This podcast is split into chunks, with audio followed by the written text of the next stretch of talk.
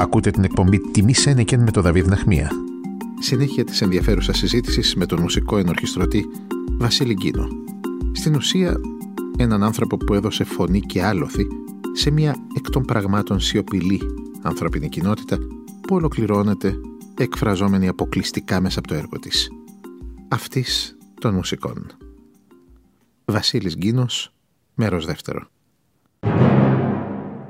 Υπάρχει κύριε Γκίνο κάποιο φίλτρο, κάποιο φρένο στο μουσικό σύλλογο; Τι ιδιότητες πρέπει να πληρεί ένας μουσικός για να του επιτραπεί αυτή η είσοδος; Αυτοκριτική. Αυτό δεν το περίμενα. Δηλαδή; Άμα δεν αναρωτιέσαι πού ήμουνα πριν και πού θέλω να πάω μετά, τα έχω κάνει καλά μέχρι εδώ.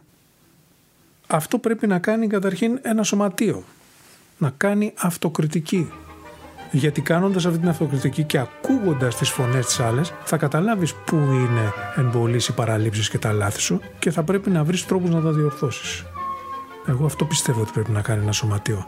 Πρώτα, αυτοκριτική. Πώς αντιδρά το σωματείο σε έναν ε, άνθρωπο που γρατζουνάει λίγο κιθάρα και βγάζει και αυτό στο το Εξαρτάται τι σωματείο είναι αυτό. Δηλαδή, ας πούμε, το σωματείο, ο Πανελλήνιος Μουσικός Σύλλογος είναι ένα σωματείο που απευθύνεται σε μουσικούς που βιοπορίζονται παίζοντας μουσική, το γράφει και στο καταστατικό του και είναι αυτό. Οποιοδήποτε μπορεί να εμφανίσει ένσημα ότι εργάστηκε σαν μουσικός μπορεί να γραφτεί στον Πανελλήνιο Μουσικό Σύλλογο. Αν δεν έχει ένσημα, ίσως έχει πτυχία, τυπικά προσόντα, και πάλι γράφεται και αν δεν έχει τίποτα από όλα αυτά μπορεί να περάσει από μια επιτροπή η οποία λέει το καταστατικό να ανακαλύψει αν έχει τις ελάχιστες μουσικές γνώσεις. Εκεί είναι ένα πράγμα που πρέπει να τακτοποιηθεί. Πρέπει να το φτιάξουμε αυτό. Τι σημαίνει;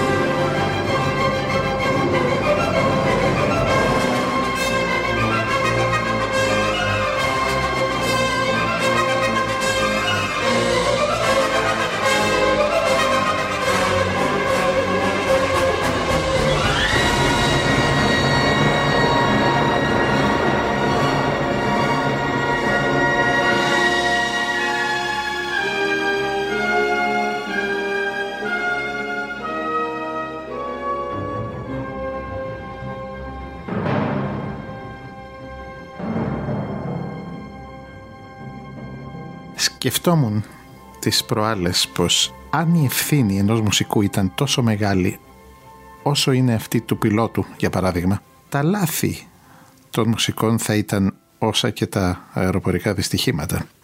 Αλλά δεν τρέχει και τίποτα να γίνει κανένα λαθάκι. Πολλοί τ' άκουσαν, λίγοι το κατάλαβαν θα σου πει και έτσι το καραβάνι προχωρά. Αλλά όμως είναι ασύνδετη κύριε Γκίνο η κρίση με την αμελετησιά και την ατιμελησία. Και δεν μιλάω βέβαια για τα υψηλότερα κλιμάκια στα οποία ανήκετε εσείς και η μεγάλη κατηγορία. Δηλαδή η ερώτηση είναι φταίτε; Ναι. Η απάντηση δεν χρειάζεται σκέψη. Σαφώς φταίμε. Όταν επιτρέπεις, ας πούμε, το είπαμε και στην αρχή, επιτρέπεις να σε αντιμετωπίζουν με έναν τρόπο όπου εντάξει μπορεί να μην είσαι και πολύ απαραίτητος τελικά.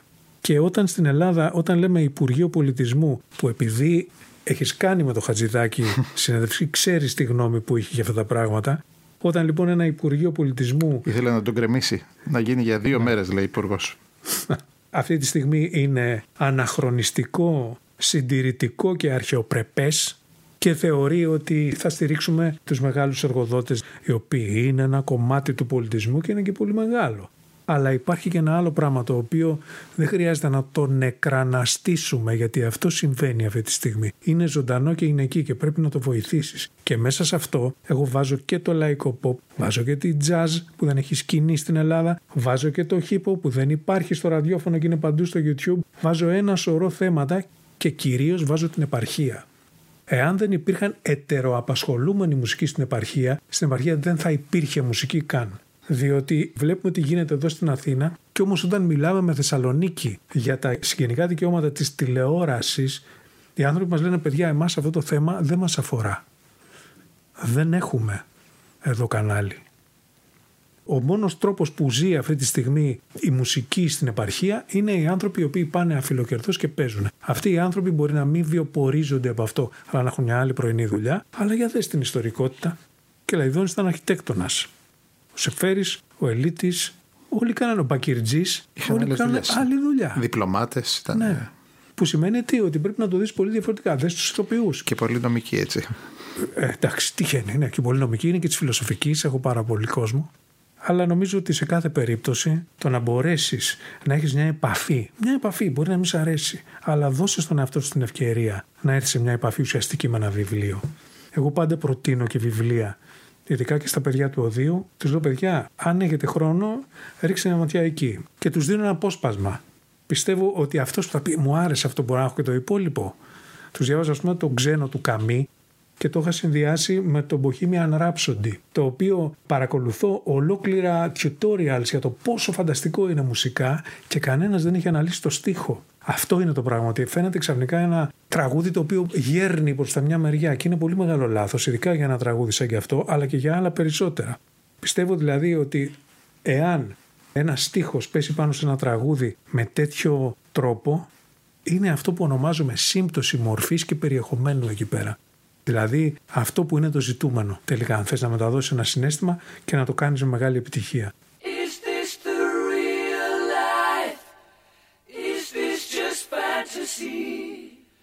Caught in a landslide, no escape from reality. Open your eyes, look up to the skies and see. I'm just a poor boy, I need no sympathy because I'm easy come, easy go, little high, little low. The wind blows doesn't really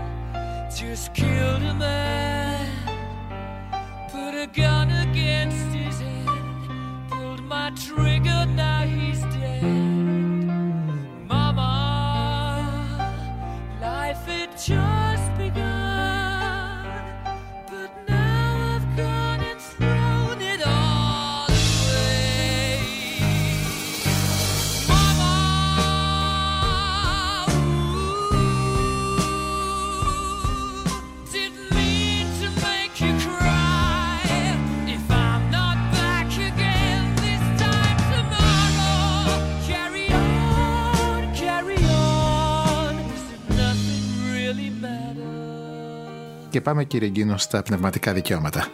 Πόσα τραγούδια σε σύνολο έχετε συνθέσει εσείς; Δικές μου συνθέσεις. Δικές σας συνθέσεις. Θα πρέπει να τα μετρήσεις ε, Περίπου. Ballpark. ε, καμιά μ, κατοστή. Καμιά εκατοστή. Πνευματικά δικαιώματα είναι η αμοιβή ενός μουσικοσυνθέτη ή στιχουργού τα οποία συσσωρεύονται όσο το έργο του αναπαράγεται από ραδιόφωνα ή δημόσιες εκτελέσεις.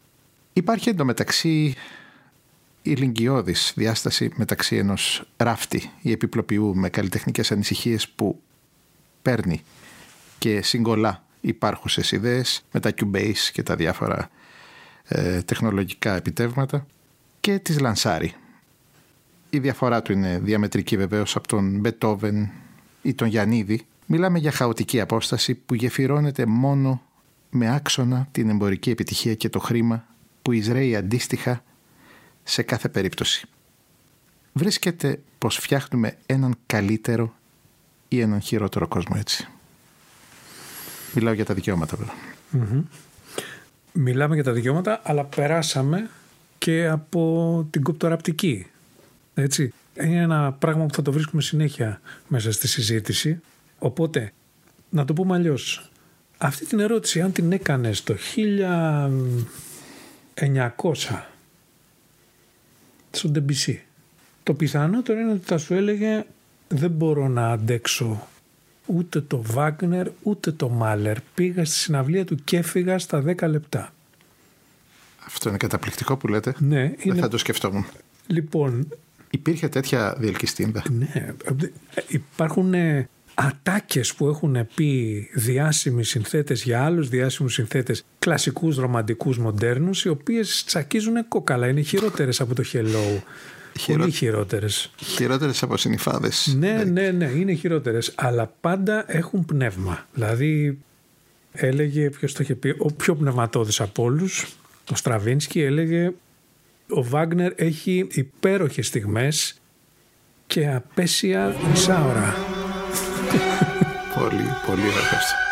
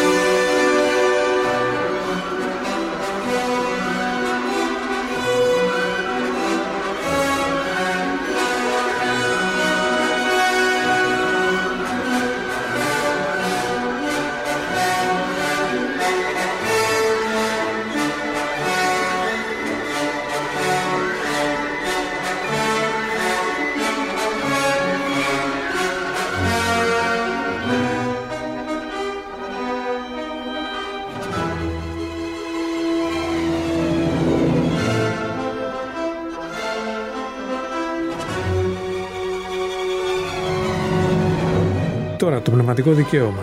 Το πνευματικό δικαίωμα δεν μπορούμε πια παρά να συμφωνήσουμε ότι στο τέλος έχει και μια πολιτική σκοπιμότητα.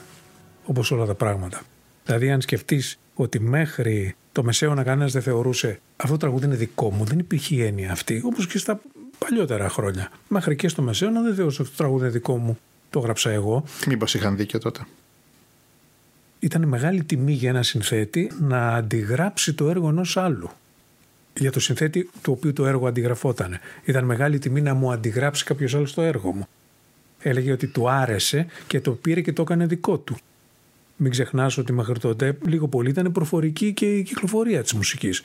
Άρα υπήρχε πολύ μεγάλη παραφθορά και δεν ήταν δυνατόν να διεκδικήσεις τι, πνευματική ιδιοκτησία πάνω στον τραγούδι που κυκλοφορούσε από στόμα σε στόμα ή ακόμα αντίστοιχα σε ένα άγαλμα. Ότι το ξαναφτιάξεις από την αρχή και να πεις ότι με αντέγραψε; Δεν υπήρχε αυτή η έννοια. Οι εκδότες ήταν αυτοί. Με την τυπογραφία άρχισε να γίνεται όλη η ιστορία με το πνευματικό δικαίωμα. Και ήταν οι πρώτοι εκδότες που διεκδίκησαν και πέτυχαν πνευματικό δικαίωμα πριν τους συγγραφείς. Τώρα, εάν η ερώτησή σου είναι αν αυτή τη στιγμή το δικαίωμα βρίσκεται σε καλά χέρια ή αν ο δημιουργός αμείβεται δίκαια, θα σου πω ένα νούμερο. Από το σύνολο, από το 100% των εσόδων από ηχογράφημα, στους καλλιτέχνες φτάνει το 12%. Όλο το άλλο το απορροφούν σκοτεινή οικονομική διαχείριση, συμβόλαια τα οποία δεν έχουν καμία σχέση με το πώς κυκλοφορεί σήμερα η μουσική και η αδιαφορία των ίδιων μουσικών, η περιφρόνησή τους για την επιχειρηματικότητα. Τρία πράγματα.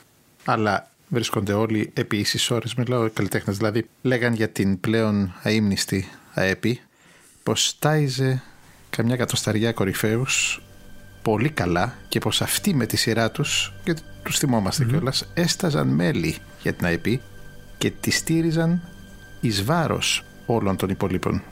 Και μιλάμε για πολύ χρήμα, έτσι. Ναι. Το ότι η ΑΕΠ ήταν ένα τεράστιο σκάνδαλο, δεν σηκώνει συζήτηση. Ο τρόπος που διαχειρίστηκε τα λεφτά από το δικαίωμα ήταν φοβερός. Και φυσικά δεν μπορούσαν να το κάνουν μόνοι τους, έπρεπε να βρουν για κάποιους σύμμαχους ανάμεσα στους καλλιτέχνες. Κανένας δεν πήγε εκεί έχοντας το κεφάλι του ότι εγώ αυτό που κάνω τώρα είναι πάω να κλέψω τα λεφτά των συναδέλφων. Βλέπουν ένα πακτολό χρημάτων να περνάει από μπροστά τους, απλώνουν το χέρι εφόσον τους δίνεται η δυνατότητα και προσπαθούν και αυτοί να επωφεληθούν. Κανένας δεν πλούτησε από την ΑΕΠ. Το ότι πάρθηκαν ποσά είναι αλήθεια, μεγαλύτερα μικρότερα. Αλλά κανένας δεν έγινε πλούσιος από εκεί, παρεξών από την οικογένεια. Λοιπόν, εγώ θεωρώ ότι αφενός μεν πολλοί από αυτούς πλανήθηκαν νομίζοντας ότι ναι καλά κάνω και τα παίρνω διότι εγώ αυτή τη στιγμή έχω αυτό το ρεπερτόριο όπως μου λένε ή πουλάω τόσο ή για να μου τα δίνουν αυτοί το πιθανότερο είναι θα τα πάρουν πίσω. Υπάρχουν πολλοί που πλανήθηκαν, εγώ δεν πιστεύω ότι βρέθηκε κάποιος ο οποίος είπε πώς θα γίνει να κάνουμε αυτό το πραγματάκι και να πάρω αυτά τα λεφτουδάκια. Όλα ξεκινάνε με καλές προθέσεις έτσι. Δεν υπάρχει αφιβολία. Απόλυτα σύμφωνος. Είναι ο δρόμος προς την κόλαση αυτός.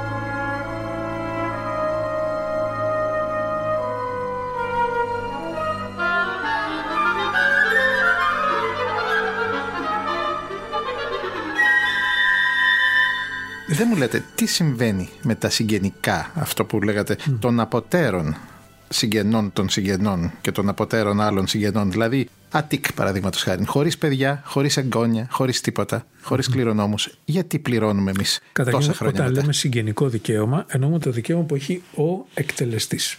Αυτό είναι το συγγενικό δικαίωμα. Δηλαδή, ο ηθοποιός, ο τραγουδιστής, ο μουσικός, ο παραγωγός. Αυτό είναι το συγγενικό δικαίωμα. Εγώ έλεγα για τα δικαιώματα τα ποσοστά που λαβαίνουν Μιλάμε οι συγγενείς. για το πνευματικό δικαίωμα. Α, μάλιστα. Πνευματικό Έτσι. δικαιώματα τα οποία... Το πνευματικό δικαίωμα λοιπόν κληρονομείται. Το περιουσιακό του κομμάτι. Το ηθικό ποτέ. Εντάξει, λογικό. Το περιουσιακό κομμάτι κληρονομείται. Εσείς θεωρείτε ε, πως είναι, είναι εντάξει, είναι ηθικό 70, 60, 65 χρόνια αργότερα γιατί από τα 70 και μετά περνάει στο Ναι, public ναι, domain; θα μεγαλώσει αυτό. Το πάνε για να το μεγαλώσουν. Να γίνει 100. Αυτή είναι η τάση που έχει αυτή τη στιγμή. Ε, Μπορώ να σου πω τι φταίει.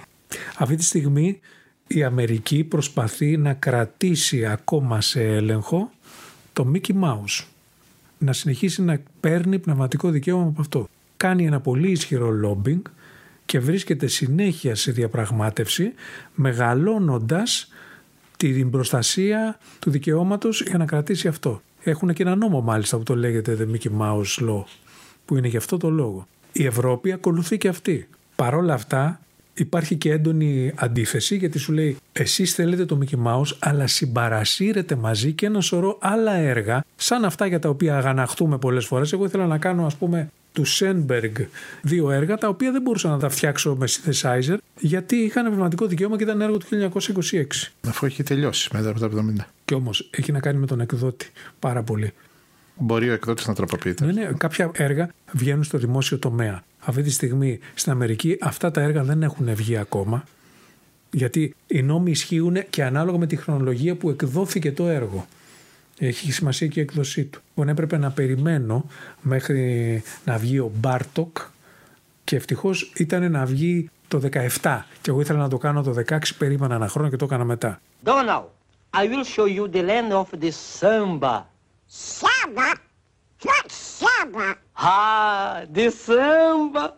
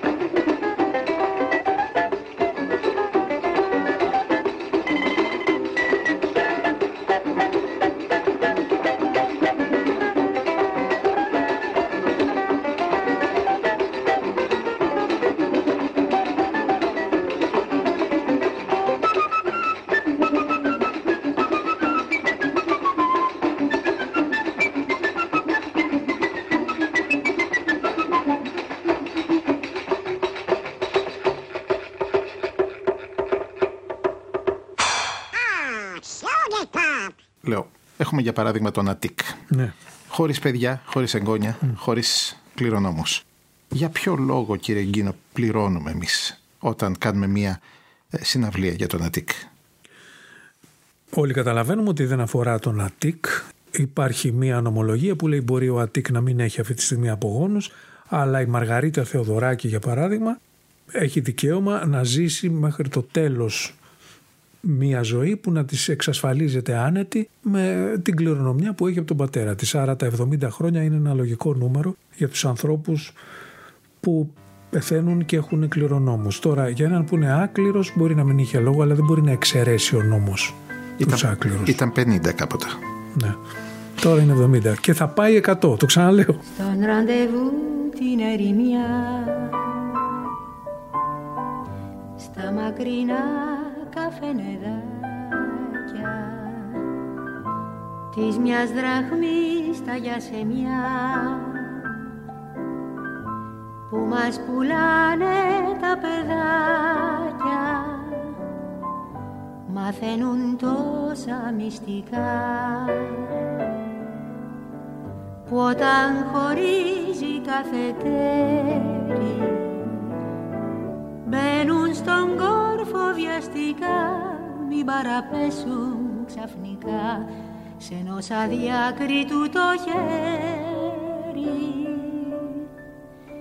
της μιας δραχμής τα γιασεμιά λένε στα ξένια στα ζευγάρια που απ' τις αγάπες τους καμιά ποτέ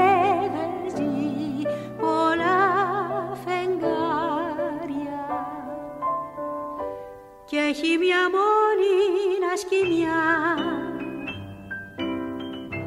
ο έρος που όλους περιπέζει πως για μια νέα γνωριμιά τα τελευταία για σε μια ξεχνιούνται πάνω στο τραπέζι.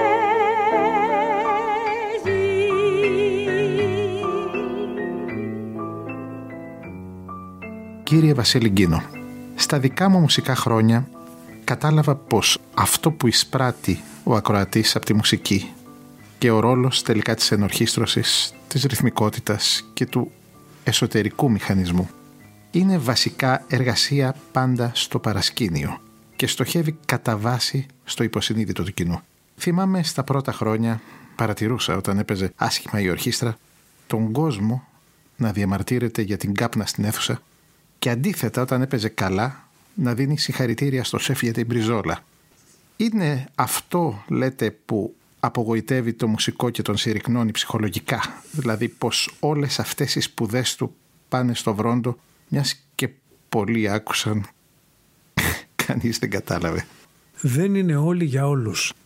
Αυτό πρέπει να το καταλάβουμε. Δεν κάνουν όλα τα πράγματα για όλους τους ανθρώπους. Ούτε όλες οι μουσικές ταιριάζουν σε όλους τους ανθρώπους, ούτε όλες οι συνεργασίες. Θα πρέπει να σκεφτεί κανείς τι είναι αυτό που σπούδασε και γιατί. Γιατί έγινες μουσικός. Εσείς γιατί γίνετε μουσικός; Εγώ έγινα μουσικός διότι μου αρέσει πάρα πολύ να συμμετέχω σε μια ορχήστρα που να παίζει ωραία τραγούδια, να κάνω ένα ρεπερτόριο και να παίζω τραγούδια που με εκφράζουν και όχι να είμαι στο σκυλάδικο. Εάν το πρόβλημά του είναι ότι αισθάνεται ότι τον πρόδωσε αυτή τη στιγμή η σπουδή του, δηλαδή ότι έχει ξεκινήσει, έχει ολοκληρώσει μια σπουδή πάνω σε μια τέχνη και ξαφνικά αυτή η τέχνη τον προδίδει γιατί ο ίδιος βρέθηκε να συμμετέχει, να είναι μέρος, να εργάζεται σε μια δουλειά η οποία δεν τον εκφράζει. Νομίζω ότι πρέπει να απαντήσουμε σε δύο πράγματα. Το πρώτο είναι γιατί έγινε μουσικός. Εσείς γιατί γίνετε.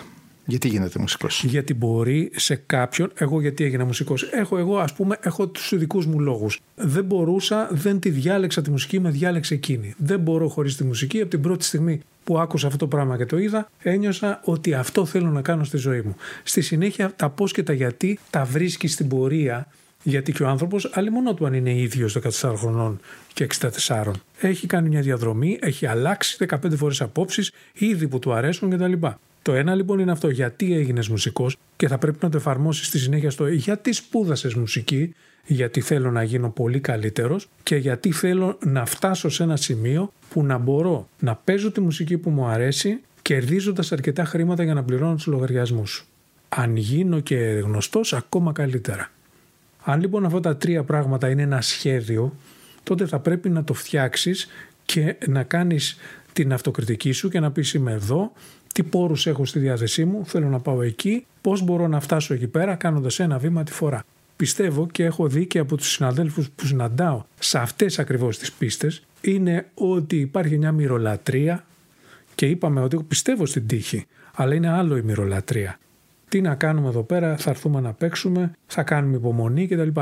Πρέπει παράλληλα να είσαι ενεργός. Δηλαδή, έχεις αυτή τη στιγμή κάποια μέσα στη διάθεσή σου, τα οποία μπορείς να τα εκμεταλλευτείς μια χαρά. Δεν χρειάζεται να σου πληρώσει η εταιρεία ένα στούντιο για να πας να μπεις μέσα και να σκεφτείς εκείνη την ώρα τι θα ήθελα να είναι αυτό που έχω ονειρευτεί να κάνω. Θα πρέπει δηλαδή να είσαι πιο ενεργοποιημένος, πιο συνειδητοποιημένος, πιο έτοιμος για την ευκαιρία.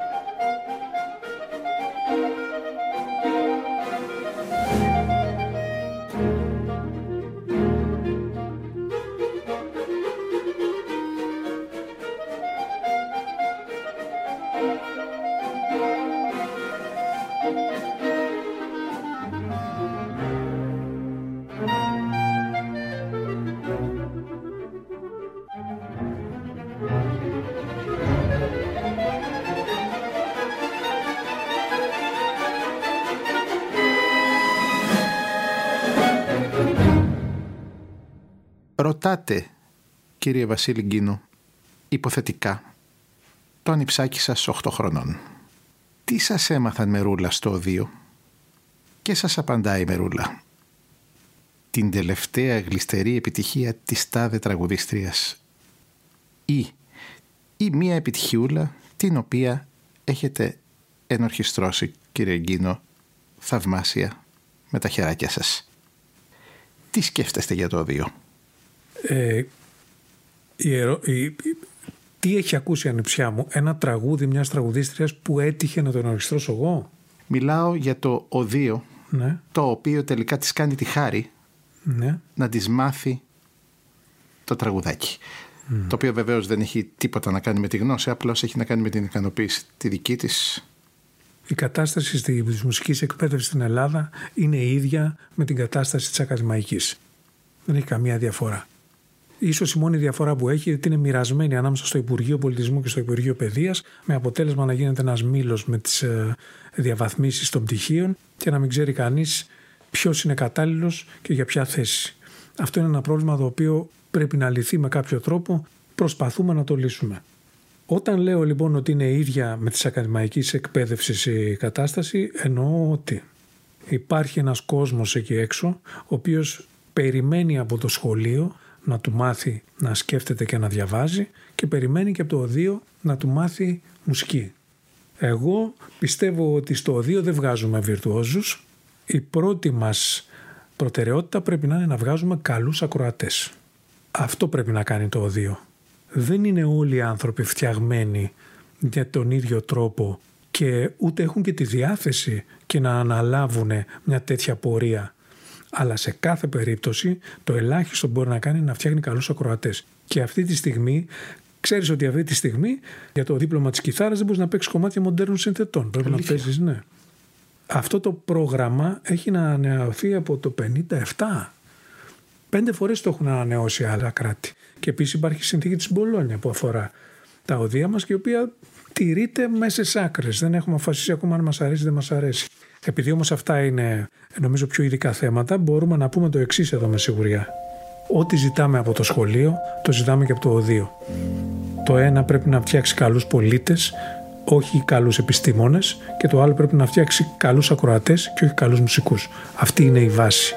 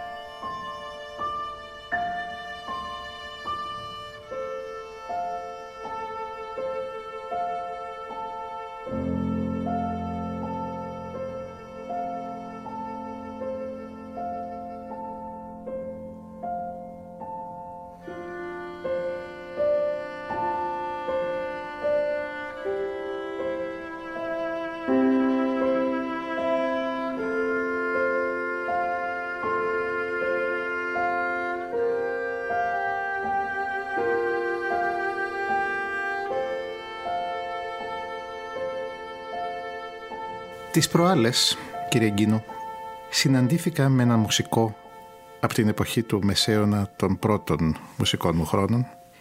Δεν μίλαγα πολύ τότε, αλλά ήδη ήξερα, είχα εντοπίσει πως ήταν μουσικός 8ης διαλογής εκείνο τον καιρό. Γρατζουνούσε το όργανό του. Το συναντάω λοιπόν αυτές τις μέρες στο μετρό. Και λέω, επ, του λέω, τι κάνεις Μιχαλάκη, πώς θα φέρνεις βόλτα; Μου λέει, διδάσκω ιδιωτικά, μου λέει. Μάλιστα. Διδάσκει που δεν θα του έδινες εκείνη την εποχή να ασκήσει βρεγμένη εφημερίδα και θέλω να σας ρωτήσω πώς να προστατεύσει κανείς τα παιδιά του κύριε Γκίνο από τις ελεύθερες ρίζες; Αν αυτή την προστασία την εννοούμε να επιλέξει τον κατάλληλο δάσκαλο, τότε είναι πραγματικά θα πρέπει να έχει μεγάλη τύχη για να μην πέσει πάνω σε μια αντίστοιχη περίπτωση από έναν δάσκαλο ο οποίος είναι κακός. Τι κακό έχει, δεν είναι ότι δεν ξέρει μουσική. Μήπως αυτός ο άνθρωπος μπορεί να μαγέψει το παιδί και να αγαπήσει το παιδί τη μουσική; Εγώ πάντα κοιτάω το εξής. Μπορεί Κύριε. να είσαι μέτριος μουσικός. Μπορεί να είσαι κακός μουσικός. Αλλά να είσαι καλός δάσκαλος. Αυτό το πράγμα έχει μεγάλη διαφορά το ένα από το άλλο. Αλήθεια. Ναι. Ο ποιος είναι ο καλός δάσκαλος, Αυτός που πείθει τον άλλον ότι ο λόγος που περνάει τις ώρες του στο θρανείο είναι μαγικός. Δεν μπορεί να ζήσει χωρίς αυτό. Μπορεί να το κάνει με χίλιους δύο τρόπους. Αν ξέρει και μουσική, τον βρήκαμε, τον θέλουμε. Αν είναι μέτριος, το παιδί θα βρει το δρόμο του από τη στιγμή που έχει αποφασίσει ότι να αυτό το πράγμα μου αρέσει και θέλω να το κάνω. Αυτό εννοώ.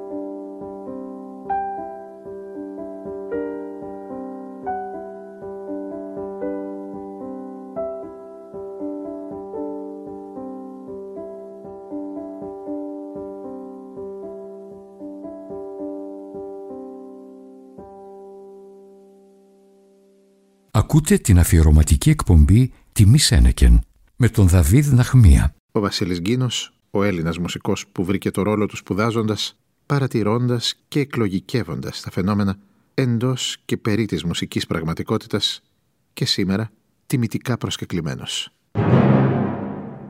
Αν μου επιτρέπετε, θα ήθελα να σας προτείνω κι εγώ ένα θέμα για το τρομερό κανάλι σας στο YouTube, το «Εμένα Ρώτα». Τίτλος «Επαγγελματίας μουσικός, γάμος και οικογένεια».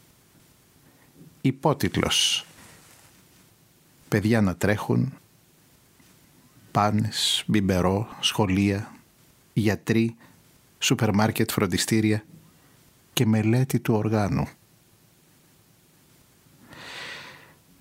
Μέχρι να το δούμε όμως αυτό το βιντεάκι σας, πείτε μου εδώ πώς συνερούνται όλα αυτά.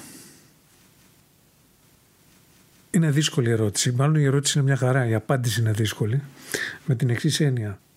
Ότι όλοι ξέρουμε και σε όλους το λέμε ότι είναι καλό να ξεκινάει κανείς από νωρίς. Γιατί; Γιατί δεν έχει τις σκληρές ευθύνες και τις βαλίτσες που έχεις αργότερα στη ζωή σου όταν θα έχεις αυτό γύρω σου θα ζεις μέσα σε ένα τέτοιο περιβάλλον. Παρ' όλα αυτά νομίζω ότι όποιος θέλει βρίσκει και χρόνο θα βρεις να το κάνεις και να είσαι εντάξει και με τους άλλους. Πάντα όμως θα πρέπει να ζυγίσεις και τι είναι το ζύγι θα αφαιρέσω από κάπου για να σταθεί το άλλο. Ε, Όντως τα πράγματα γίνονται πιο δύσκολα, αλλά πιστεύω κιόλας ότι περνώντας τα χρόνια είναι φανερό ότι έχεις φτάσει σε ένα σημείο και πρέπει να το διατηρήσεις που είναι κάτι πιο απλό από το να το εξελίξεις και να γίνεις καλύτερος. Μην ξεχνάμε ότι έχουμε ας πούμε τον Καζάλς ο οποίος 80 χρονών μελετούσε και τον ρωτάγανε γιατί μελετάτε; Και λέει γιατί νομίζω ότι γίνομαι καλύτερος. Δεν τα έχω μάθει όλα. Ναι.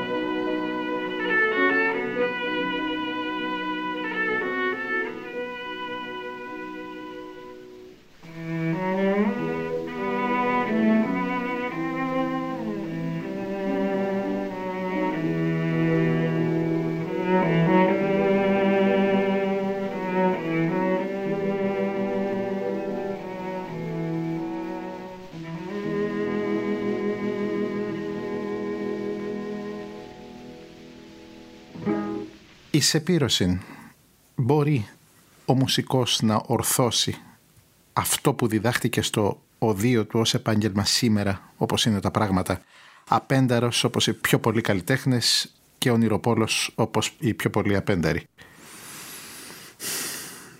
Ναι, υπό προϋποθέσεις βέβαια. Υπό προϋποθέσεις. Εκεί είναι το ζήτημα. Τελειώνεις τις σπουδές σου, έχεις κάνει τη μελέτη σου, έχεις οργανωθεί και ξαφνικά βρίσκεσαι αντιμέτωπος με ένα χώρο που απέχει πάρα πολύ από τη θεωρία. Πάντα η θεωρία απέχει από την πράξη.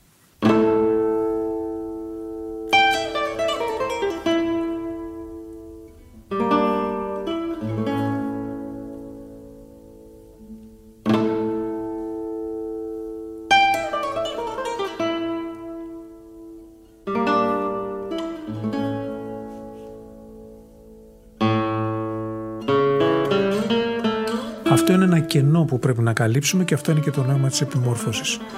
Πάντα θα μπορέσεις να κάνεις τον όνειρό σου πραγματικότητα, αλλά δεν θα το κάνεις αν δεν το κυνηγήσεις.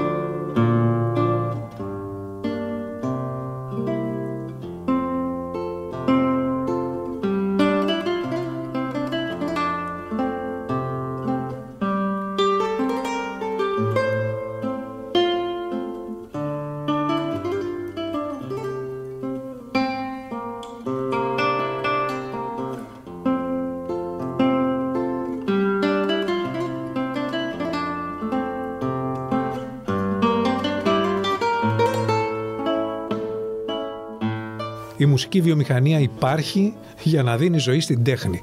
Πώς το κάνει; Φέρνει τους καλλιτέχνες και το έργο τους στο κοινό και επιτρέπει στους ανθρώπους της να βιοπορίζονται και γιατί όχι να πλουτίζουν από αυτό. Άμα το καλοσκεφτούμε, η βιομηχανία αυτή παράγει βασικά αποτυχίες. Ελάχιστοι είναι πλούσιοι και διάσημοι. Οι περισσότεροι περνούν δύσκολα και αγωνίζονται για τα προστοζήν, περιμένοντας την ευκαιρία. Η πλειοψηφία των καλλιτεχνών είναι φτωχοί. Ακόμη και αυτοί που τώρα είναι πλούσιοι υπήρξαν φτωχοί. Συνήθως όσοι θέλουν να εμπλακούν με τη μουσική βλέπουν τη βιτρίνα της βιομηχανίας, τη λάμψη και τον πλούτο. Δεν βλέπουν τη σκοτεινή πλευρά της. Είναι σημαντικό για όποιον ονειρεύεται μια μουσική σταδιοδρομία να κάνει μια καλή αυτοκριτική στο ξεκίνημά του. Να δει που είναι ο πύχης, γιατί αυτόν πρέπει να ξεπεράσει. Να ξέρει που βρίσκεται, που θέλει να φτάσει και τι πόρους χρειάζεται για να φτάσει στον προορισμό του. Οι δεξιότητες που απαιτούνται χρειάζονται χρόνο για να αναπτυχθούν. Έχεις για παράδειγμα 7 χρόνια μπροστά σου. Χρειάζεται σχέδιο, επιμονή και στοχοπροσύλωση που αγγίζει τα όρια της αιμονής. Και πάλι κανείς δεν σου εγγυάται ότι το σχέδιο θα δουλέψει ή ότι δεν θα χρειαστεί να ανταλλάξεις την πορεία. Πρέπει να αγαπάς το ναι περισσότερο από όσο μισείς το όχι, γιατί κυρίως όχι θα ακούς. Πρέπει να μπορείς να τα αντέξεις. Υπάρχουν πράγματα που δεν μπορείς να ελέγξεις. Τα γούστα του κοινού, για παράδειγμα, ή τι εμπορικές σκοπιμότητες. Θέλω να πω πως ίσως οι περισσότερες από τις αποτυχίες που βλέπουμε, που δεν βλέπουμε μάλλον, οφείλονται είτε σε μια κακή προετοιμασία, που βάζω μέσα και την έλλειψη στοιχειωδών εφοδίων, καλλιτεχνικών και επαγγελματικών, είτε σε μια υπεροψία, αν θες. Είμαι καταπληκτικός, η δόξα και το χρήμα είναι θέμα χρόνου. Πάντα θα υπάρχουν εξαιρέσεις, αλλά να θυμόμαστε πως ο κόσμος είναι γεμάτος αναξιοποίητα ταλέντα και αδικημένες μεγαλοφυΐες. Μπορούμε να προσθέσουμε και την κακοδαιμονία της μουσικής εκπαίδευσης στην Ελλάδα, την απόσταση της θεωρίας από την πράξη, το γεγονός πως είμαστε μια μικρή εθνική σκηνή σε ένα παγκόσμιο φεστιβάλ, όπου δυσκολευόμαστε να βρούμε το ρόλο μας και τι φέρνουμε στο τραπέζι που λέγεται παγκοσμιοποίηση. Για να γυρίσω στην ερώτησή σου, πάντα θα υπάρχουν μουσικοί που ζουν από τη δουλειά τους εφόσον χειρίζονται τα επαγγελματικά τους ζητήματα με καλλιτεχνικό γνώμονα και τη δημιουργικότητά τους με επιχειρηματικό πνεύμα. Αυτά δεν τα μαθαίνεις στο οδείο.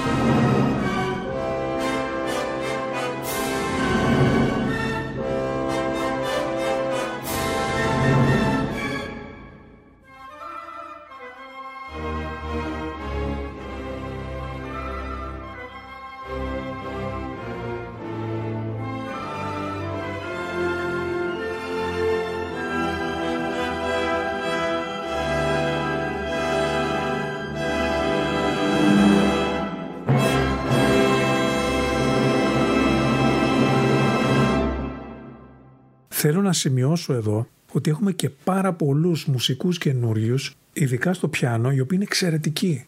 Και γενικά το επίπεδο της μουσικής ικανότητας και της δεξιοτεχνίας στην Ελλάδα αυτή τη στιγμή είναι πολύ πιο ανεβασμένο από ό,τι ήταν πριν από 20 χρόνια. Σίγουρα έχει κάνει πολλή δουλειά το YouTube, πάρα πολλή δουλειά. Το βλέπω και στους τραγουδιστές αυτό. Ξαφνικά έχει μπει η έννοια του μελετάω, σπουδάζω κάτι το οποίο δεν ήταν αυτονόητο πριν το επιστημονικό ναι, γράμμα ναι, ναι. τομέων που δεν είχαν επιστημονικότητα στο παρελθόν. Ακριβώς, ακριβώς. Και υπάρχει αυτή η ευαισθητοποίηση του ότι αυτό το πράγμα είναι μια δουλειά και όπως όλες οι δουλειές πρέπει να τις σπουδάσεις. Το οποίο δεν υπήρχε και τώρα ξαφνικά έχει γίνει συνείδηση. Δεν έχουμε πια πρακτικούς. Έχουμε αυτοδίδακτους. Εσείς έχετε στα χέρια σας ανθρώπους, παιδιά εννοώ, που τους βλέπετε να έχουν avance, ας πούμε, να, είναι, να έχουν φως; Ναι, ναι. Ναι. Καταρχήν πιστεύω ότι ο μόνος τρόπος για να μείνεις νέος είναι να κάνεις παρέα με παιδιά. Σίγουρα. Και ο καλύτερος τρόπος να κάνεις παρέα με παιδιά είναι να μην τους κουνάς το δάχτυλο. Τη συμβουλή δεν τη θέλει κανένας. Το παράδειγμα τα ακολουθούν όλοι.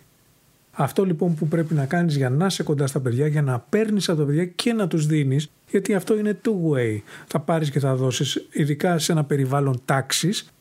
Εγώ έχω γνωρίσει παιδιά στα λίγα χρόνια που ασχολούμαι με την εκπαίδευση, τα οποία ήταν καταπληκτικά. Καταρχήν υποτιμούμε τα παιδιά. Καταλαβαίνουν και πιάνουν πράγματα στον αέρα τα οποία εμάς μας φαίνεται ότι πρέπει να τους τα εξηγήσουμε για κάποιο λόγο. Αυτό είναι μεγάλο λάθος και έχουν και όρο γι' αυτό. Το λένε Dutch planning. Επίσης, έχουν πολύ πιο ανοιχτό μυαλό. Δηλαδή, εμείς προσπαθούμε να αποβάλουμε κάποια κλισέ και στερεότυπα που τα παιδιά δεν τα έχουν. Ακόμα και αν έχουν ζήσει μέσα σε αυτά. Πολύ πιο εύκολα ανταπεξέρχονται ή παρέρχονται, να το πω έτσι, ή κάποια πράγματα που για μας είναι ένα θέμα, για τα παιδιά δεν είναι κανένα. Να το λοιπόν και αυτό που λέγατε, ότι αν δεν μπορεί το παιδί να θαυμάσει έναν καθηγητή ο οποίος δεν είναι βιρτουόζος και το παιδί φτάνει σε ένα σημείο να παίζει πολύ καλύτερα από αυτόν, δεν έχει το δείγμα. Τότε ο καθηγητής αυτός αισθάνεται την ανάγκη να λέει περισσότερα από όσα κάνει και ξέρουμε ότι όποιος κάνει δεν λέει και όποιος λέει συνήθως δεν Καταρχήν κάνει. το όνειρο κάθε καθηγητή είναι ο μαθητής να γίνει καλύτερος από αυτόν. Το όνειρο αυτό είναι. Αλλά πρέπει να βρίσκεται και ο καθηγητής σε ένα επίπεδο έτσι ώστε να μην απειλείται από την Σαφώς. πρόοδο. Έτσι. Αλλά ένας καθηγητής ο οποίος είναι σε θέση να σκεφτεί με αυτόν τον τρόπο ώστε να προσελκύσει τα παιδιά να τα κάνει να ενδιαφερθούν, είναι σίγουρο ότι στη συνέχεια θα τους περάσει παρακάτω. Δηλαδή τι εννοώ, τους ανοίγει ένα τεράστιο δρόμο ο οποίος είναι μαγικός. Δεν μπορούν να αντισταθούν σε αυτό. Αυτός είναι ο καλός ο δάσκαλος. Φυσικά, αν είναι ένας βιρτουόζος πιανίστας και τους μαγεύει και με την τέχνη του, ακόμα καλύτερα. Αλλά εγώ πιστεύω και έχω καταλάβει ότι τα περισσότερα παιδιά που έρχονται στο οδείο, αυτό που έχουν πάνω απ' όλα ανάγκη είναι παρέα. Ψυχολογική υποστήριξη, επιβεβαίωση από κάποιον που είναι μεγαλύτερος και δεν είναι της γενιάς τους. Θέλουν ένα μπράβο για την προσπάθεια. Νομίζω ότι έχω καταλάβει τι είναι αυτό που συνήθως γίνεται λάθος σε μια τάξη, σε ένα οδείο, σε μια μουσική.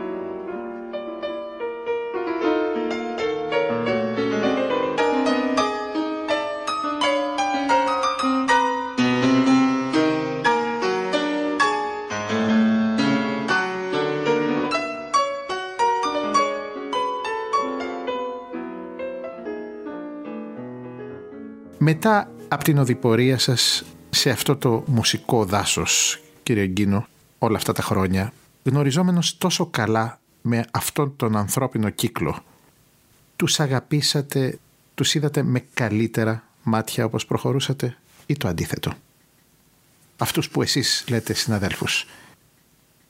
Πώς είναι στο στρατό, όταν είμαστε εκεί περνάμε απέσια και όταν απολυόμαστε νοσταλγούμε; Τι ωραία που ήταν, είναι το ίδιο συνέστημα. Πάντως, αν είναι να δω ξαφνικά τη θέση μου σε αυτό το χώρο, πρέπει να πω σίγουρα ότι τους αγάπησα. Υπήρξαν στιγμές που βέβαια θα υπάρχουν τριβές, το είπαμε και στην αρχή. Αλλά δεν είναι σε καμιά περίπτωση αυτού του είδους που θα μπορούσαν να κάνουν να αντιπαθήσεις ένα κλάδο συλλήβδιν ή να γενικεύσεις κατηγορώντας όλους όσο ότι έχουν ένα χαρακτηριστικό. Είναι άδικο για αυτούς που δεν το έχουν. Οπότε αυτό που θέλω να πω είναι ότι σαφώς και θεωρώ ότι είναι μια μεγάλη οικογένεια η μουσική και αν έχω αναπτύξει ένα συνέστημα είναι καταρχήν σεβασμός για αυτούς που ρίχνουν τόσες ώρες δουλειάς για να πάρουν τόσα λίγα και αφετέρου αγάπη για την οικογένεια. Εννοείται ότι αυτό αισθάνομαι. Και όταν λέω για τους μουσικούς συμπεριλαμβάνω βέβαια και τους τραγουδιστές και έτσι πρέπει να γίνεται. Πιστεύω ότι ο μουσικός είναι οποιοδήποτε είτε όργανο κρατάει είτε μικρόφωνο.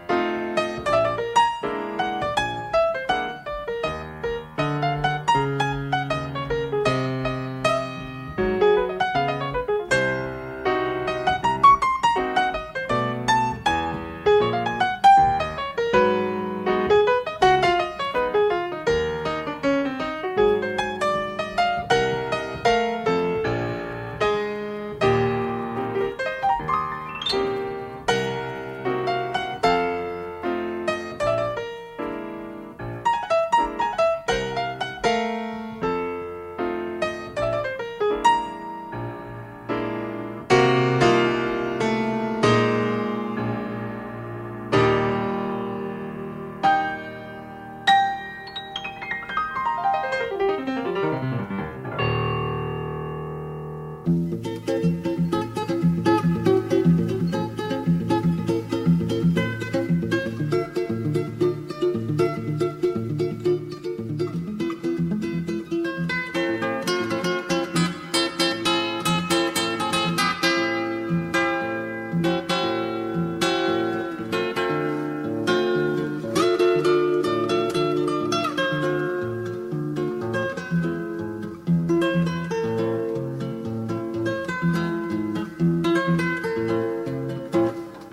γνωρίζετε βέβαια πως υπάρχουν οδεία που δεν χάνουν τον πελάτη με τίποτα.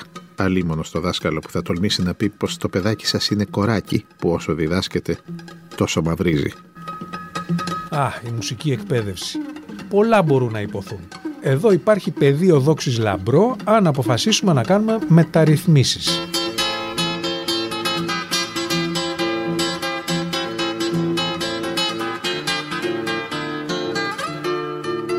Η μισή μουσική εκπαίδευση ανήκει στο Υπουργείο Παιδείας και άλλη μισή στο Υπουργείο Πολιτισμού. Μαζί με τα προβλήματα της ιδιωτικής πρέπει να εξετάσουμε και την κατάσταση της δημόσιας.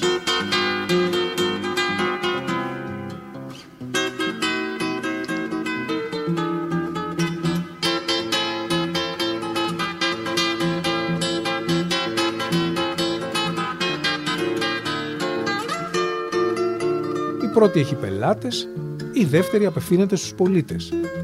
Και στις δύο υπάρχει ένα χάος που χρειάζεται επιγόντως διαρθρωτικές αλλαγές, αναβάθμιση και εξυγχρονισμό σπουδών, διαβάθμιση και αναγνώριση των τίτλων και θεραπεία των ανισοτήτων μεταξύ σχολών.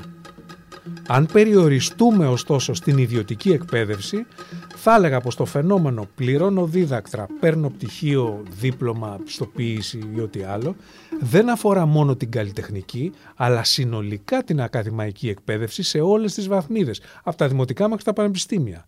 Επομένως, τα αντικειμενικά στοιχεία που τεκμηριώνουν την παθογένεια είναι κοινά σε όλων των ιδιωτικών τομέα είναι η ασυδοσία των ιδιωτικών εκπαιδευτικών δομών που λειτουργούν εν πολλής ανεξέλεγκτες και η δυνατότητά τους να απασχολούν εκπαιδευτικούς που δέχονται αυτή την ασυδοσία, αφού δεν μπορούν να κάνουν αλλιώς. Οι ίδιοι εκπαιδευτικοί επανειλημμένα έχουν ζητήσει μεταρρυθμίσεις. Αλλά όπως καταλαβαίνεις, αν στο δημόσιο συναντάς μια χαρακτηριστική αγκύλωση, στον ιδιωτικό τομέα υπάρχει μια ελεύθερη αγορά, τους κανόνες της οποίας όλο και περισσότερο επιδοκιμάζει η Ευρωπαϊκή Ένωση. Αυτή η τάση μεγενθύνεται συν το χρόνο και είναι σίγουρο πως είναι το μέλλον. Επομένως, αν ο ίδιος ο γονιός δεν είναι σε θέση να αξιολογήσει τις μουσικές επιδόσεις του παιδιού του, κάτι που θα πρέπει να εξετάσει, σίγουρα η πολιτεία θα πρέπει να παρέχει μια φραγή στην κοροϊδία. Με πανελλήνιες, με επιτροπές. Αλλά, εν πάση περιπτώσει, δεν μπορώ να φανταστώ με ποιους τρόπους μπορεί να βλάψει ένα πτυχίο αρμονίας ή μια πιστοποίηση οργάνου ένα παιδί χωρίς ταλέντο, που τελικά δεν θα γίνει σολίστας, αλλά ίσως γίνει καλύτερος ακροατής.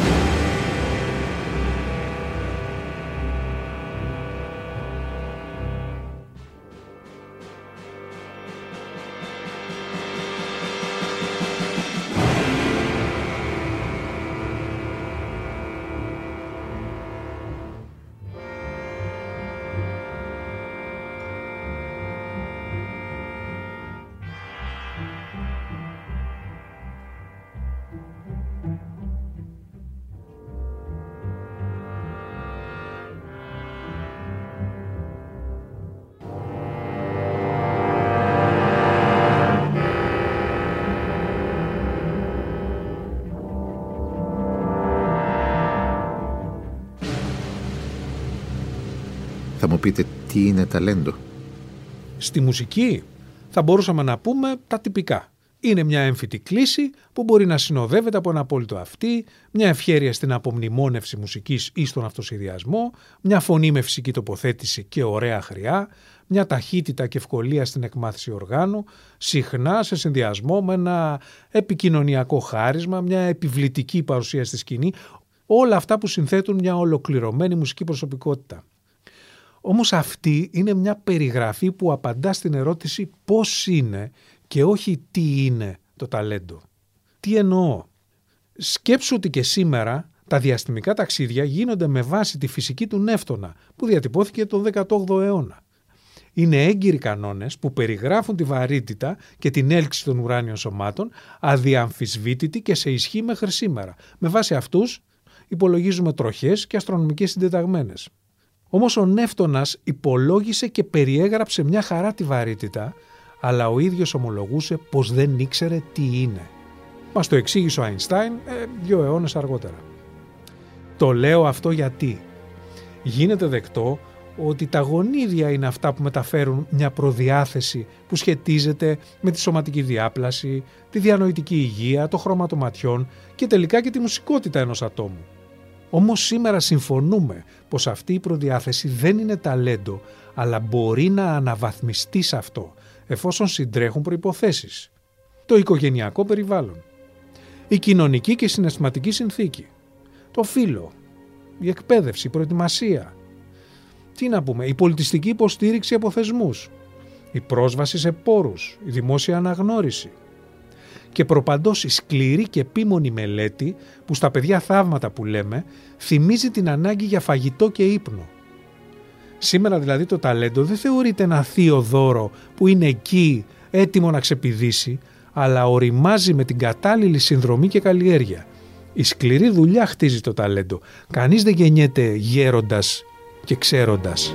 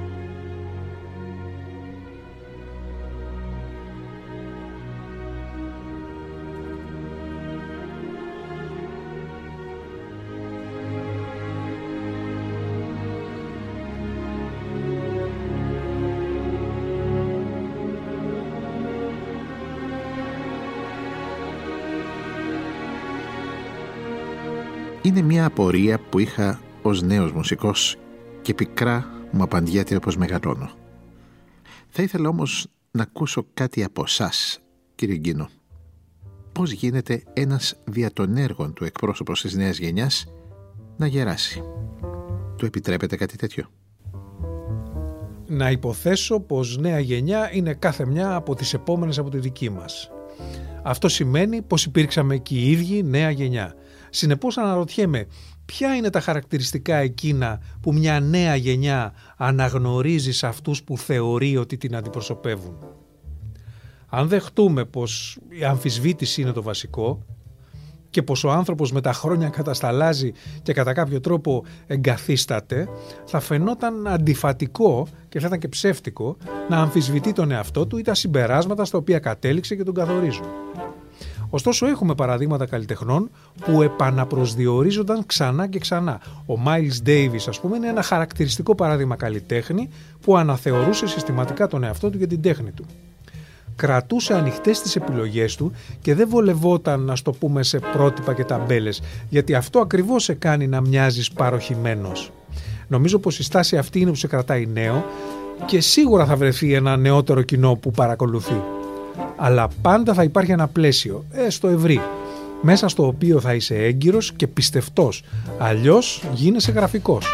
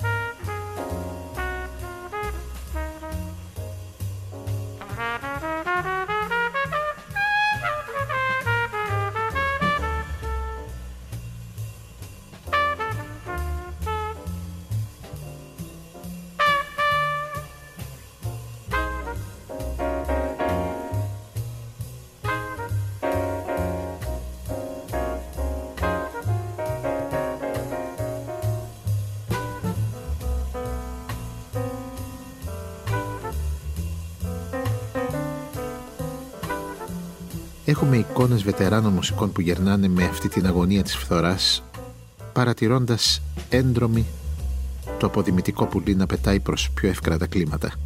Αυτή η γνωστή σπαραχτική σκηνή του βετεράνου με τα πέτσινα και τις αλογοουρές του που αντιμετωπίζει το ρεαλισμό σε εκείνο το τραγικό ποίημα του Γιάννη Βαρβέρη «Άγρια δισκοτέκ».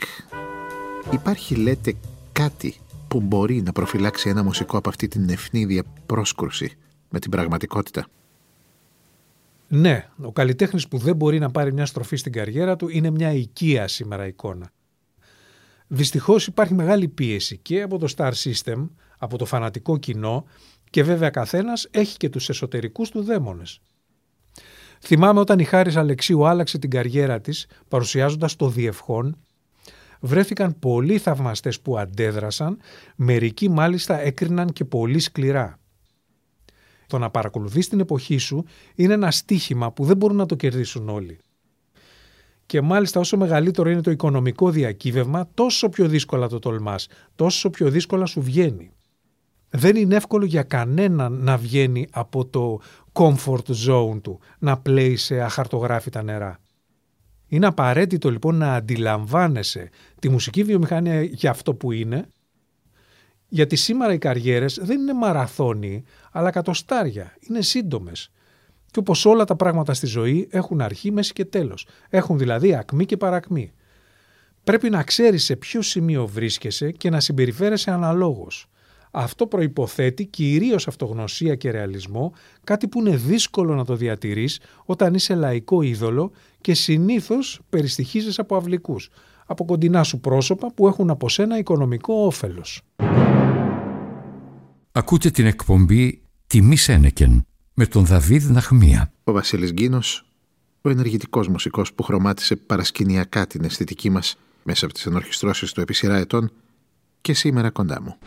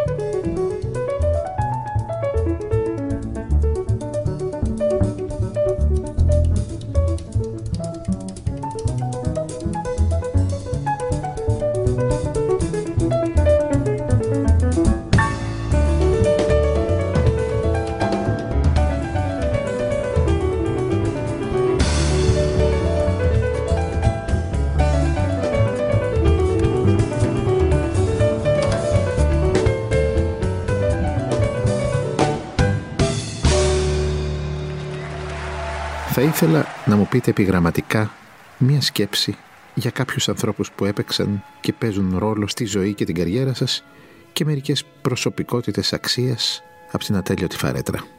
Θα επωφεληθώ από την ερώτηση Για να αναφερθώ σε κάτι που μας απασχολεί όλους πιστεύω τελευταία, είναι αυτή η επίθεση ορθότητας που ζούμε. Είναι μια τάση αξιολόγησης της καλλιτεχνικής προσωπικότητας με βάση δεδομένα που ονομάζουμε προσωπικά και με εμμονή στην αποδόμηση.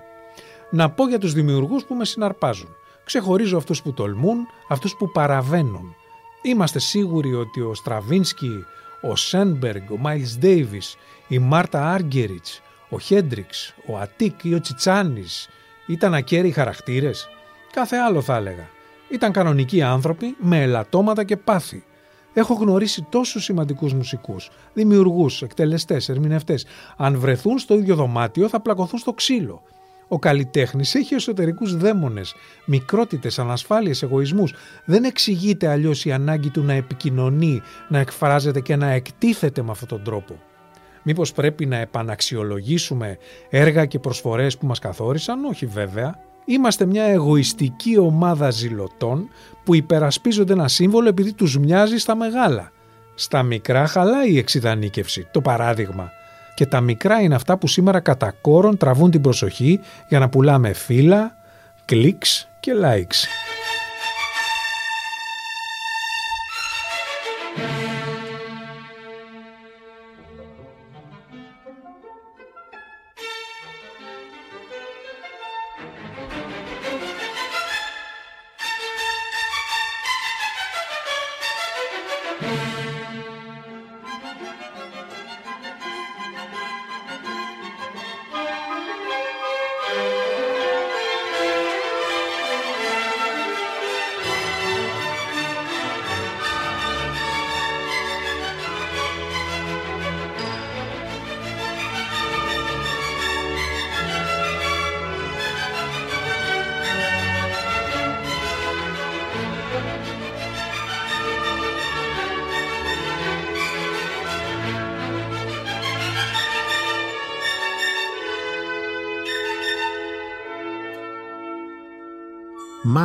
Μπάρτοκ, Σατί, διασκευές δικές σας σε κλασικούς.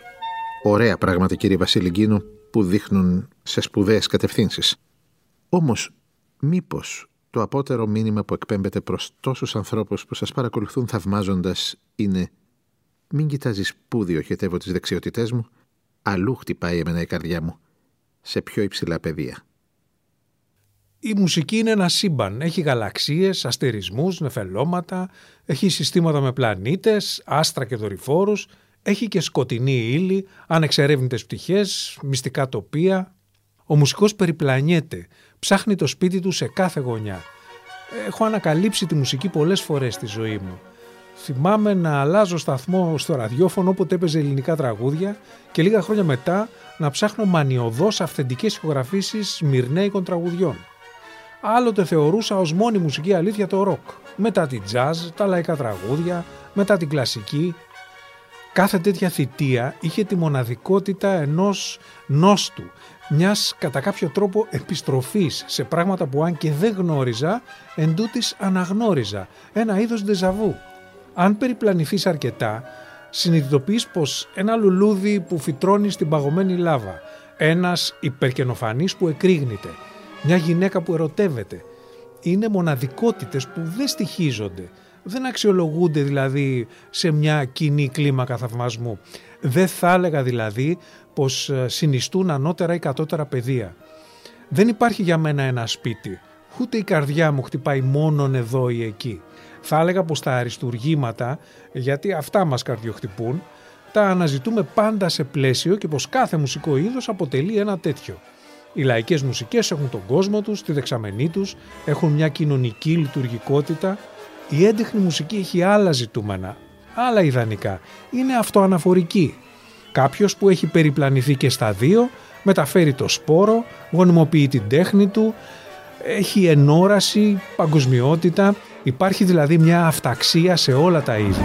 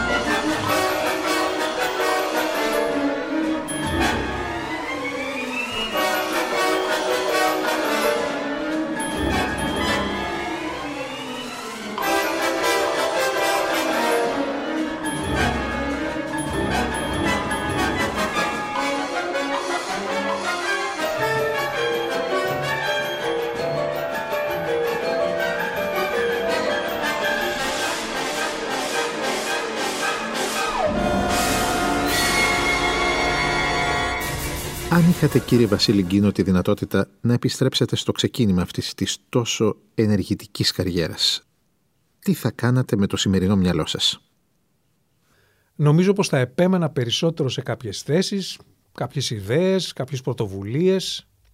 Για παράδειγμα θα ήθελα να έχω μια συστηματική μουσική εκπαίδευση σε μια ηλικία που το μυαλό μου ήταν αλλού. Θα με ενδιέφερε μια καριέρα στην έρευνα, ε, στην εθνομουσικολογία, στην ιστορία της τέχνης.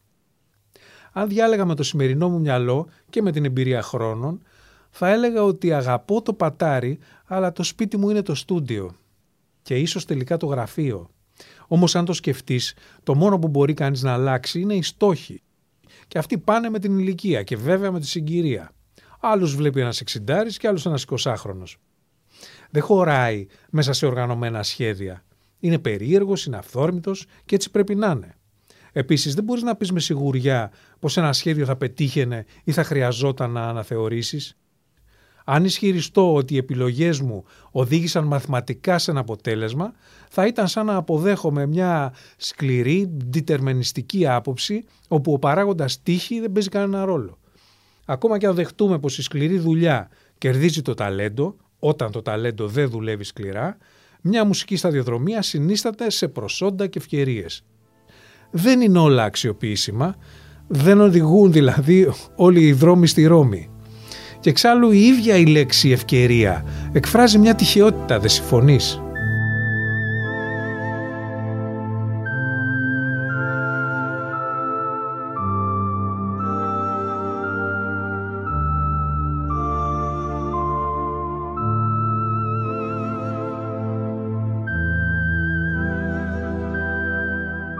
Θα θέλετε να ακούσουμε κάτι δικό σας.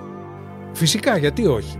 Ξεκινώντας το 2011 έκανα μια απόπειρα να οικειοποιηθώ μια σειρά από έργα σταθμούς του μοντέρνου κλασικού ρεπερτορίου διασκευάζοντας και παίζοντάς τα με synthesizers. Προέκυψε μια τριλογία με τον τίτλο Ambigua που παράλληλα είναι και ένας φόρος τιμής σε δημιουργούς ταξιδευτές που καθόρισαν την εποχή μας με το όραμα και το ταλέντο τους. Ας ακούσουμε μία από τις τρεις γυμνοπαιδείες του Eric Satie, του συνθέτη που συνέλαβε πρώτος την ιδέα της μουσικής επίπλωσης, όπως την αποκαλούσε εκείνος, ή της ambient μουσικής, όπως τα λέγαμε σήμερα εμείς.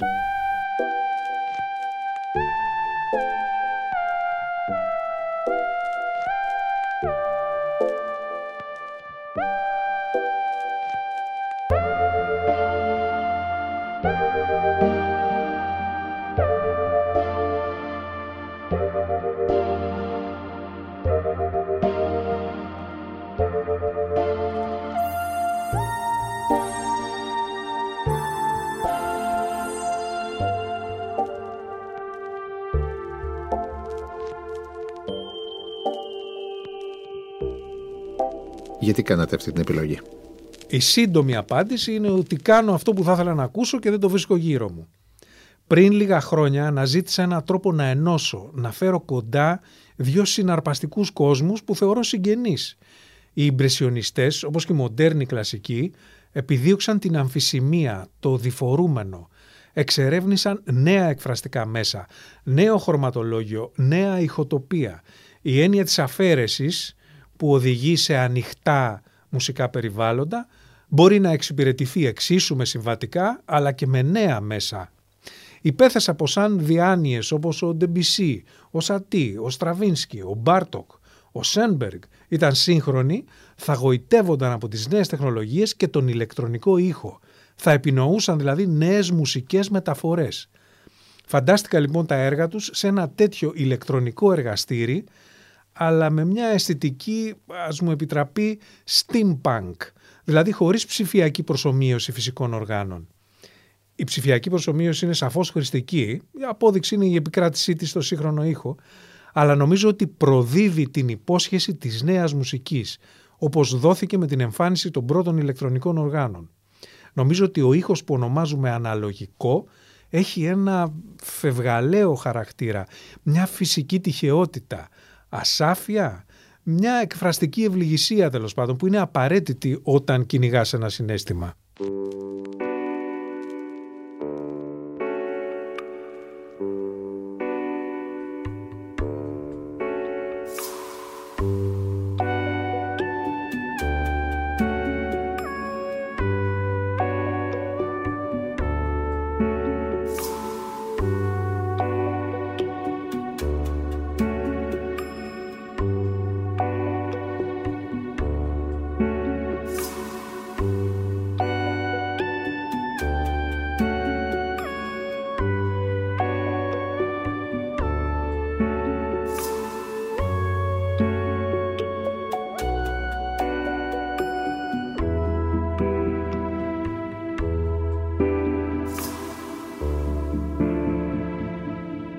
Και πάμε στο έτερο ήμιση του τραγουδιού, το στίχο. Και εδώ, στα χρόνια που διαγράψατε, τα «και μου είπες και σου είπα» οι αποκρισταλωμένες δηλαδή κοινοτοπίες μέσα από το άλοθη της αμέλωδης μουσικής διαμορφώνουν τον κόσμο από τα γενοφάσκια του. Αν όχι από αυτή την κεντρική πηγή ψυχικής διαμόρφωσης, από πού αλλού να βαστιχτεί η ελληνικότητα του μέλλοντος; Ο στίχος και η ελληνικότητα του μέλλοντος. Πολύ ωραία τοποθέτηση. Πράγματι ο στίχος, η προφορική λογοτεχνία είναι η πλέον λειτουργική στην κοινωνική μας ζωή και αυτό είναι ή τουλάχιστον θα έπρεπε να είναι μια βαριά ευθύνη για τους δημιουργούς της. Η δημοσιογραφία είναι επίσης φορέας ελληνικότητας αλλά είναι χρηστικός. Βαρύνεται από την κυριολεξία. Αντίθετα ο στίχος έχει συμβολική σημασία και αισθητική αξία. Εμείς οι μουσικοί έχουμε την κακή συνήθεια να ξεχνάμε αυτή την υψηλή αποστολή του στίχου και να υποτιμάμε ένα μουσικά απλό τραγούδι που δεν παρουσιάζει κάποιο είδους τεχνική πρόκληση.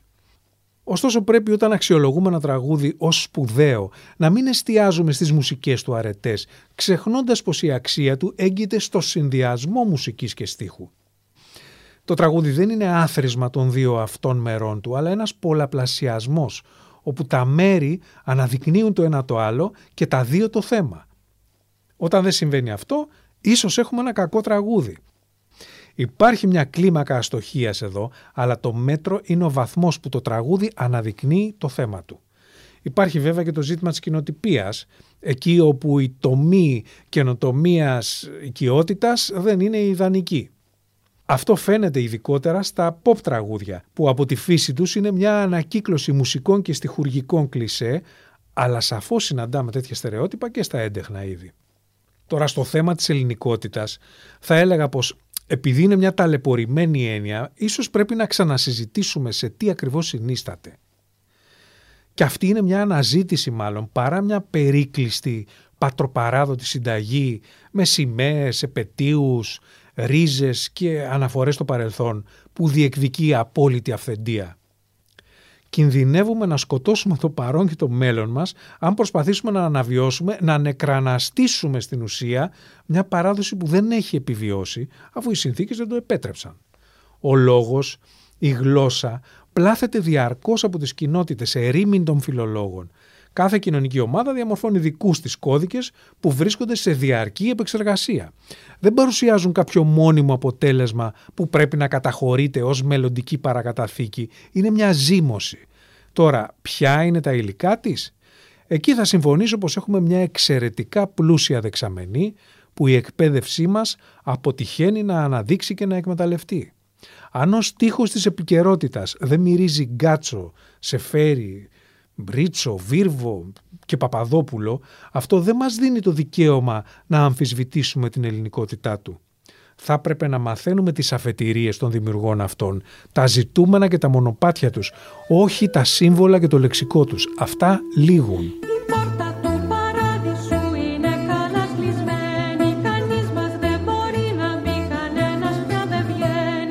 κημητήρι των νεκρών είναι παγιδευμένα Το σώμα μου, το σώμα σου σαν τη φωτιά μένα Η πόρτα του παράδεισου έχει δυο μαύρες τρύπες Που σαν τολμήσεις να τις δεις και του κόσμου οι λύπες.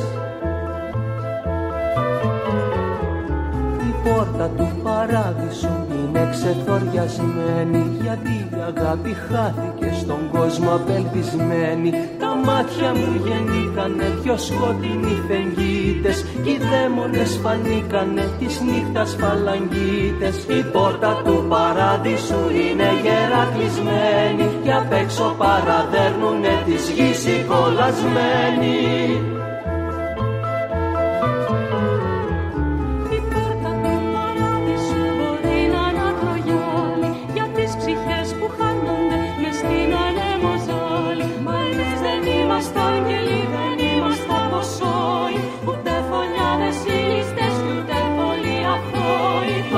λείπει μέσα στη ζωή του στοχασμού το θάρρος Κι αυτό μας ελισμόνισε ο έρωτας και ο χάρος Έτσι το αίμα και ο ουρανός και η θάλασσα κοντά τους Μες στον κρεμό στην άβυσσο τραβά τους αδυνάτους Πώς οραματίζεστε την εποποιία της συνέχειας του μουσικού επαγγέλματος στην μετά πανδημία εποχή; Πολλά πράγματα θα αλλάξουν. Ήδη έχει φανεί. Όλα αυτά τα πράγματα που γίνονται μέσω διαδικτύου. Όπως και η τηλεεργασία, έτσι πια και η διαδικτυακή συναυλία ήρθε εδώ για να μείνει. Δεν ξέρω αν θα έχει την ίδια επιτυχία που έχει ένα live, αλλά το ζητούμενο είναι διαφορετικό. Σκέψου ένα ποδοσφαιρικό αγώνα, είσαι στο γήπεδο ή τον βλέπεις στην τηλεόραση. Δεν πείραξε το ένα τ' άλλο, που σημαίνει ότι θα μπορούσαν να συνεπάρχουν μια χαρά, γιατί στο ένα έχεις την εμπειρία και στο άλλο έχεις και την άνεση.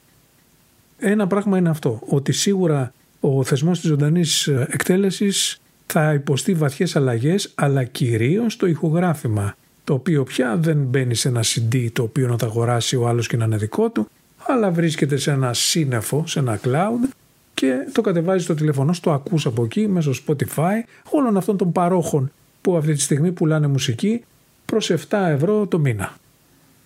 Αυτά τα δύο, δηλαδή οι νέες τεχνολογίες και το διαδίκτυο σίγουρα θα μεταμορφώσουν τη δουλειά μας και είναι μεγάλη ανάγκη να αναθεωρήσουμε και εμείς τη σχέση μας με αυτή τη δουλειά σε σχέση με το τι συμβαίνει γύρω μας, με το περιβάλλον μας.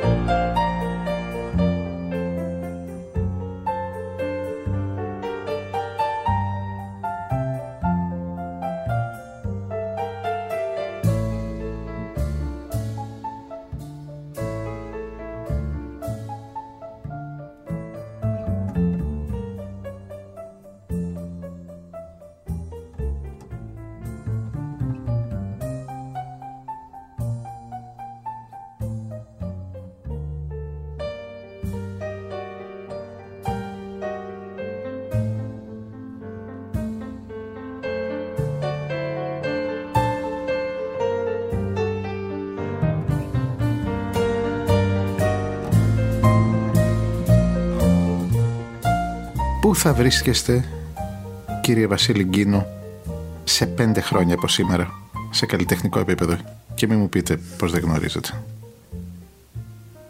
Κανείς δεν γνωρίζει, με να πει με σιγουριά. Εκτός από σας. Τι θα ήθελα, μπορώ να πω. Τι θα ήθελα.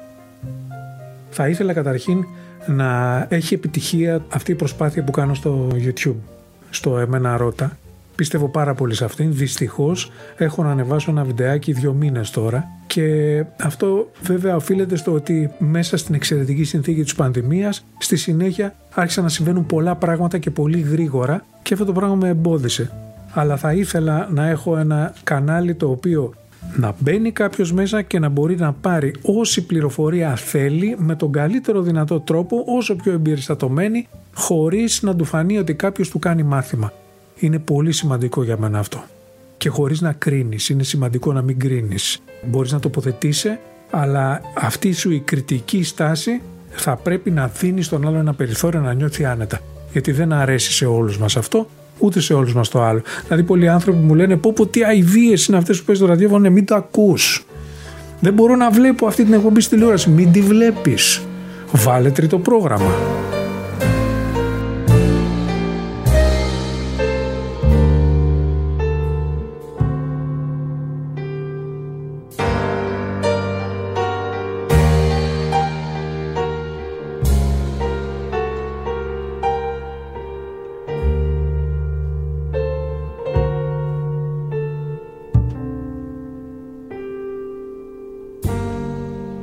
Σας τραβάνε πολλά χέρια και εσείς βαστιέστε από πολλά χερούλια όπως έχω αντιληφθεί.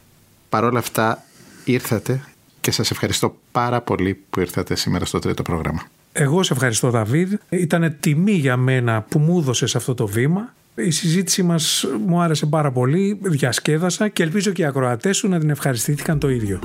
Αυτός ήταν ο Βασίλης Γκίνος.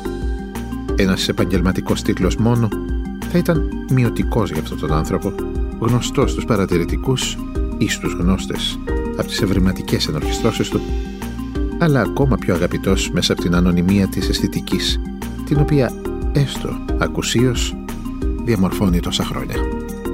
Η συνεισφορά του μεγάλη και μέσα από τη διαδικτυακή σελίδα του «Εμένα Ρώτα» στο YouTube που λύνει χρόνιες απορίες σε όσους ενδιαφέρονται να μάθουν. Τιμή Σένεκεν για τον Βασίλη Γκίνο. Από το Δαβίδ Ναχμία. Γεια σας.